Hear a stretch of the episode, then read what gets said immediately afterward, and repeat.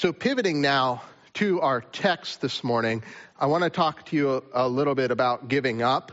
Um, so many of you may have like gone through life and wanted to go through seasons of giving up. I think I've mentioned like this whole work phenomenon going on right now called quiet quitting, where people are essentially like giving up on work a little bit and uh, trying to give themselves more margin. Some of us, we want to give up when things get hard, and some of you might be more prone to that than others. Some of our personalities just make us more prone to want to give up more easily when things get difficult. You may have felt like giving up after you've like tried to tell your middle schooler to clean their room over and over and over again and it's not getting happening or you may have felt like giving up on a work project that you just can't seem to get right or a problem you're trying to solve. It's easy to want to give up when things get hard. And sometimes I think we wonder if um, Jesus doesn't feel the same way about us sometimes. Like we kind of go through our life and we we know we're supposed to follow after Jesus. We know we're supposed to follow faithfully, but we find ourselves messing up again and again. We find ourselves stuck in the same sins and problems again and again. And even though we like confessed yesterday, we find ourselves committing the same sin again today, whatever that might be. We often are people with the struggles that we deal with over and over again, and we wonder if God doesn't want to give up sometimes on us. Or maybe you've gone through a particularly challenging time or difficult season in your life, and you've wondered, has God given up a little bit on me? You have that recurring prayer request that God doesn't ever seem to care about. He seems silent. And doubt creeps in your heart, and you question his love has he given up on you? Has he cast you aside? And as we turn to Luke chapter 9, once again this morning, in, we're going to encounter a Savior who does not give up. We're going to see that Jesus is the King, He is the Savior, that what He commits to, He completes, that what He starts, He finishes, and that he is so determined to complete his purpose that he will not relent. And we're going to see that his love for us and his love for the world is patient as he accomplishes his purpose. So, grab your Bible. If you haven't already, turn to Luke chapter 9. We're going to look at just verses 51 through 56 this morning. this is what God's word says. When the days were coming to a close for him to be taken up, he determined to journey to Jerusalem. He sent messengers ahead of himself, and on the way they entered a village of the Samaritans to make preparations for him. But they did not welcome him because he determined to journey to Jerusalem. When the disciples, James and John, saw this, they said, Lord, do you want us to call down fire from heaven and consume them? But he turned and rebuked them, and they went to another village. This is the word of the Lord. Let's pray. Father, we come before you again this week, another week, and we ask that you would do exactly what we sang, that you would make Jesus better than every sorrow, than every suffering, than every joy, than every victory would you make our hearts believe, Lord Christ, that He is better? Father, would you convict us by your Spirit, encourage us with your word, and would you point to your Son? In Jesus' name, amen.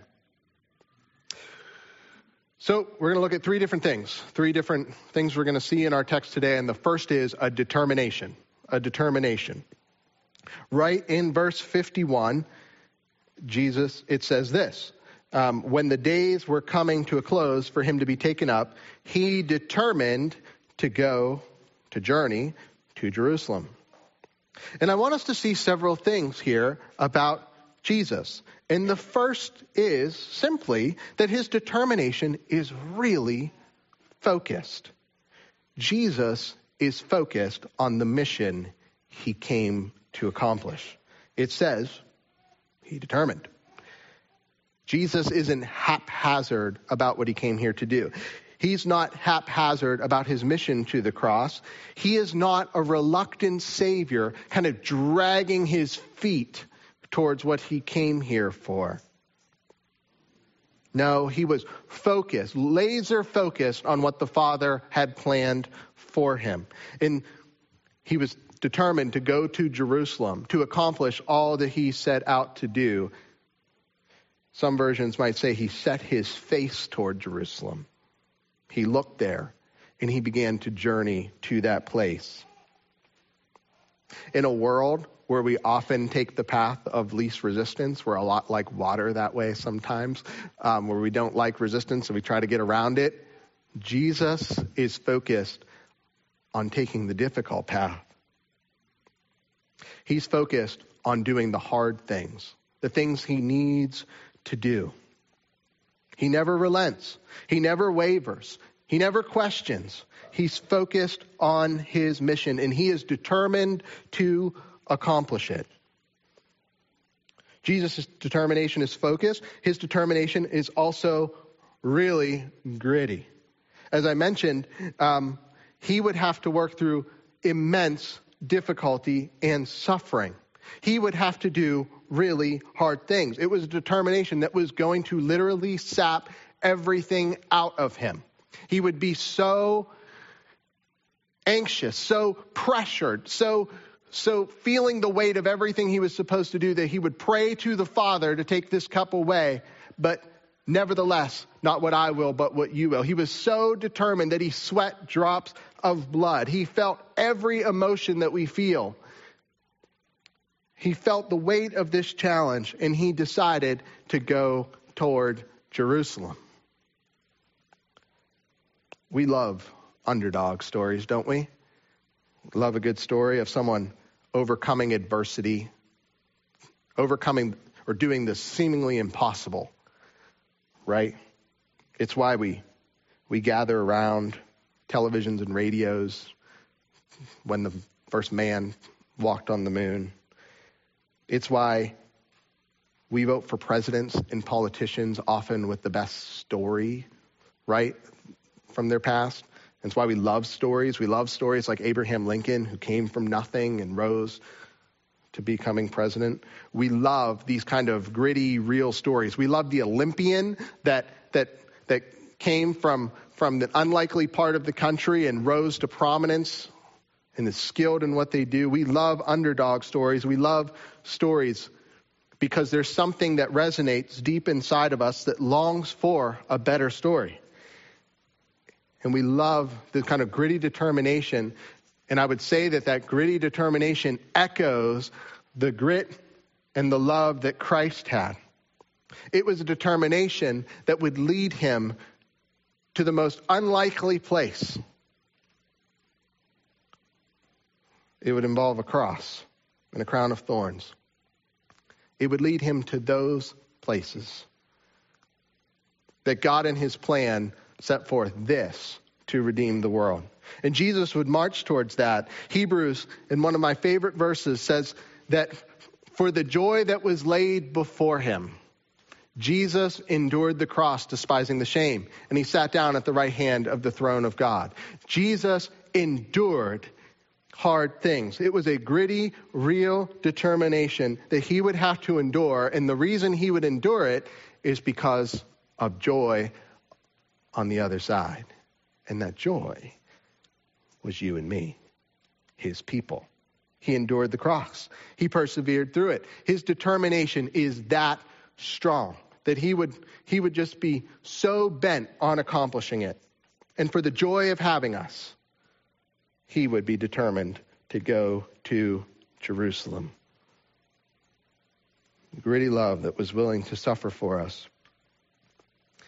Many of us wonder if Christ really loves us, like in his deepest core of his being. And what we have here in Luke, and what we have in this Hebrews passage, what we have in the whole of our Bibles, is evidence over and over and over again that he is determined to accomplish his purpose and that he loves us. Jesus' determination was focused, gritty, and it was also to glory. Notice what Luke says in this passage that when the days were coming to a close for him to be taken up, Luke and Jesus' focus were not only on the cross, were not only on the suffering, but they were on to what was on the other side of that. That when he was taken up, that is his, his resurrection and his ascension. Jesus was focused on glory. He was focused on accomplishing his mission to be ascended to the right hand of the Father, where he would rule and reign, and where he currently rules and reigns over this world and over his church. And this glory would come through suffering. Jesus was determined to accomplish the Father's plan. He was determined to suffer. He was determined to die. He was determined to rise. And he was determined to ascend to his rightful rule. He is t- determined to accomplish his purpose. But in his determination, we see a second thing in our text this morning, and that is we see a rejection. We see a rejection. So Jesus, in his determination, sets out toward Jerusalem. He starts, he starts moving towards it. Now, before we go much further, I want you to know that this passage here in your Bible is, is the pivotal turning point in Luke. This, this section here is like the, is the break between section one and section two of the Gospel of Luke, where, where Jesus moves from ministry in Galilee and he'll move toward Jerusalem. And the whole tone of the book, begins to shift here in Luke, where we had lots of miracles, seemingly overwhelming amount of miracles in, in the first part of Luke, in the first nine chapters. We're going to now s- switch. There will still be miracles, but there will be more teaching, more parables as Jesus sets his heart toward Jerusalem. And he's on his quest to Jerusalem. We see that he chooses to go down towards Samaria. The text says he sent messengers ahead of himself, and on the way, they entered a village of the Samaritans to make preparations for him. Jesus sends his people out, presumably, to make arrangements for where he would sp- sp- stay the night, where he would sleep, where he, where he would eat. When you go on vacation, you don't just like like show up at the airport that day, buy your tickets, hope to get a hotel room in your destination, maybe go out to eat. Maybe you do, and if you do, God bless you. Um, I couldn't live that way. Um, but most of us, we go to like booking.com or Priceline or whatever, and we, we look for our flights, we search out our hotels, we pick out our favorite food and breweries and or wherever we want to go, we plan our trips out. Well, well, the disciples here, they're like kayak.com for Jesus. And he sends them off, go find me a place to stay, find me a place to sleep, and they go make their plans. And notice that this goes exactly with what Jesus instructed his disciples to do earlier in Luke 9, which feels like forever ago in our teaching. But he told them, whatever house you enter, stay there and leave from there. So Jesus does exactly what he tells his disciples to do. He's told his disciples when he sent them out, hey, go into a village, stay with some people when you're there, and and leave from there. So Jesus is planning to do the exact same thing, and it's just like I think a neat aside. Jesus does the same things he asked his disciples to do. He is wonderfully consistent that way. He practices the things he preaches. And I'm just encouraged by that. He's not a hypocrite. He doesn't ask us to do things he's not willing to do himself. He's humble. And he calls us to follow in the same way, to be humble. And so he sends his disciples there, find me a place to stay. But then, and that means going to Samaria. And you might look at this map and say, well, Don, it makes sense that Jesus would go to Samaria because, after all, if you can't see it, Galilee is up here, Jerusalem is down there, and it seems like the fastest way to get from Nazareth or Galilee to Jerusalem is to go through Samaria. And I would say you're right, that is the fastest way, but The other thing you might not know is the amount of hostility between the Jewish people at the time and the Samaritans is so strong that most people would take a trip and add time around Galilee or around Samaria to Jerusalem. It would be like us trying to skip over Massachusetts because we don't want to have to go there, right? Like, and so they, they plan, they would typically plan their way around it, but Jesus doesn't do that. Jesus goes right through Samaria. Because it doesn't matter what hostility there is. People might not have been willing to go to Samaria, but Jesus was. Because Jesus is willing to go to the places in his determination to accomplish his purpose. He is willing to go to the places that no one else is willing to go. He's willing to go to the hated, the despised, the rejected, the ostracized, the thought low of, the scorned. He's willing to get close to the people that no one else will get close to because Jesus is not repulsed in the very people that are often seen as a hindrance towards normal journey, Jesus sees as part of his very mission. He will go to those places. This is our Savior. This is who Jesus is.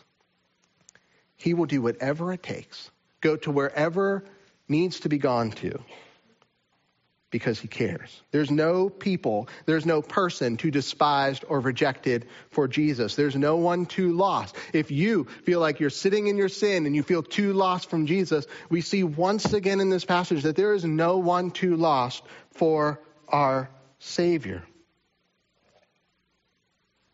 And he chooses to go to Samaria because his purpose includes even them. But it turns out that Samaria isn't that keen about having Jesus. Verse 53 says, But they did not welcome him because he determined to journey to Jerusalem. Jesus is rejected. He's rejected because of where he's going. Jesus was rejected in Galilee too, and now he's rejected here. And in spite of his willingness to meet the Samaritans right where they were, he is rejected. And I think it's kind of telling. And I think it's kind of informative for us that if our Savior was rejected sometimes, we're going to be rejected sometimes too. It shouldn't surprise us. It shouldn't throw us off. Jesus, after all, was doing all of these miracles, right? If you remember, he's, he's brought dead people back to life. He's healed people like by the masses. He's gone after the low people in society and, brought them up, and he's still rejected. And there's something about that that says if we're following our Savior faithfully, we might be rejected too. And most of us are probably not healing people and raising people back to life. So it shouldn't surprise us. And Jesus isn't surprised by his rejection either. But James and John, they're not, they're not as um, thrilled with that rejection, which leads to our last point a suggestion. Samaritans reject Jesus. James and John have an idea. They say, when the it says right there, I forget what verse it is, verse 54, um, when the disciples uh, James and John saw this, they said, Lord, do you want us to call down fire from heaven to consume them? And I love the humanity in all this because they're really ripped and they're really honest with Jesus. They get rejected and they're like, Lord, can we just, you know, fire and brimstone, let's go. Let's just call down fire, obliterate this. Anyone else ever feel like James and John? Just me? Just me? And, uh, but, but notice that Jesus says no. And it turns out that this that they're not just making this up out of nowhere. There's a story in the Old Testament in the first half of your Bible where Elijah calls down fire from heaven upon two groups of 50 men in Samaria. So they're asking for a repeat of that. The disciples are ready for judgment.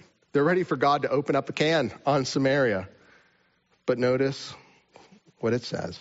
But he that is Jesus turned and rebuked them, and they went to another village. Jesus rebukes them. The disciples don't get it again. Because you see, the way of Jesus was about rescue, and he was not done with Samaria yet. He was not done with his mission yet. They didn't understand what Jesus was out to do. And some of you might have a little note in the bottom of your, on the bottom of your page, it, because there was, in some of our manuscripts of this passage, there exists a note from scribes. And, and they wrote down this simple note that Jesus, that the way of Jesus wasn't to destroy people's lives, but to save them. That is the little note that they wrote. And you see, this is exactly right. Because Jesus is on a mission to save. He's on a mission of rescue. And he told his disciples that, hey, when you go to a town and they reject you, just shake off the dust from your sandals and move on. That's a symbol of judgment. Because Jesus came out to save and he's willing to give space for people to change their beliefs about Jesus. He's willing to give space in the rejection that someday they might come back to Jesus. He is so focused on his mission. The way of Jesus isn't to destroy, but to save. The disciples don't know this, but Jesus, he rebukes them and he just moves to another town. Just keeps moving to another town. Okay, they reject me. We're just going to keep moving to another town. Because here's the thing a lot of people initially reject Jesus right? Maybe that was you. First time you heard about Jesus, you, you may have been like, eh, I don't need him right now. But just because people initially reject Jesus doesn't mean they always will. Sometimes the rejection is what actually precedes the acceptance. And in our own like sharing of the gospel with others as we try to participate in the mission of Jesus with him, like we can sometimes hear rejection and think that that's final. But in the story of God, there is still space for people to respond to Jesus. We don't know what God will have planned with those people that we interact with. And we just got to learn, like James and John, to give space for God to act. We can see this throughout church history. Many of you will know the story of Elisabeth Elliot, who is the she married a guy named Jim Elliot, and they together felt a calling to these missionaries in, in the jungle of Ecuador. And when they flew there, her husband was speared to death by the Indian tribe. But, and the indigenous peoples there saw him as a threat. But she would not give up on that mission. And later, those same people would eventually come to faith in Jesus because we don't know the beginnings from the end like God does. We think a rejection might be final, but it might just precede the acceptance. And we don't know what God is up to. And when we get to the book of Acts, if we were to like turn over a couple books in our Bibles and look at Acts chapter 1, we would see that the glory that Jesus determined to go to Jerusalem for, the ascension, actually happens. That, that the glory he set his face toward actually comes through and he ascends to heaven. And as he's doing it, we see this in Acts chapter 1, this famous verse, but you will receive power when the Holy Spirit has come on you, and you will be my witnesses in Jerusalem and in all Judea and where? Samaria in the ends of the earth.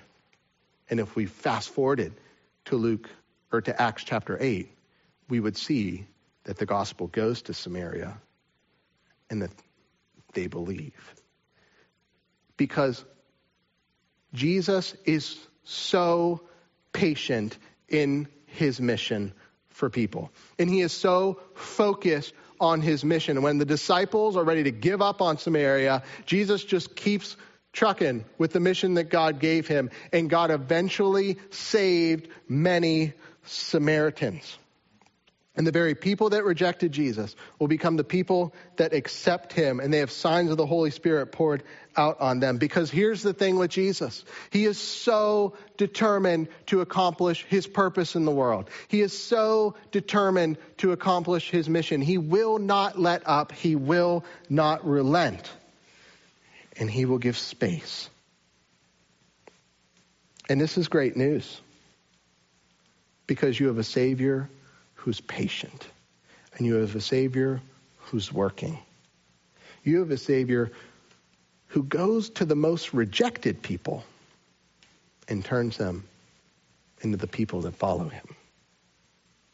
This is our Jesus. He turns enemies into sons and daughters. This is what God does. And it's good news as we share the gospel with our neighbors. It's good news as we try to live as light in a dark world, that Jesus is so bent on accomplishing his purpose, so heaven bent on fulfilling his purpose, that he will. And this is good news for us as individuals, too. As people who struggle, Jesus is so focused on accomplishing his purpose and his mission and his plans for us. He will go to the places nowhere else can go. He will save those furthest from him. He will hold on to those who can barely hold on themselves. This is our Jesus, who doesn't require us to meet a certain standard, but to accept his goodness and to accept his work. We have a patient and persistent king, determined to accomplish his purpose for you and for his church, and he will not let go.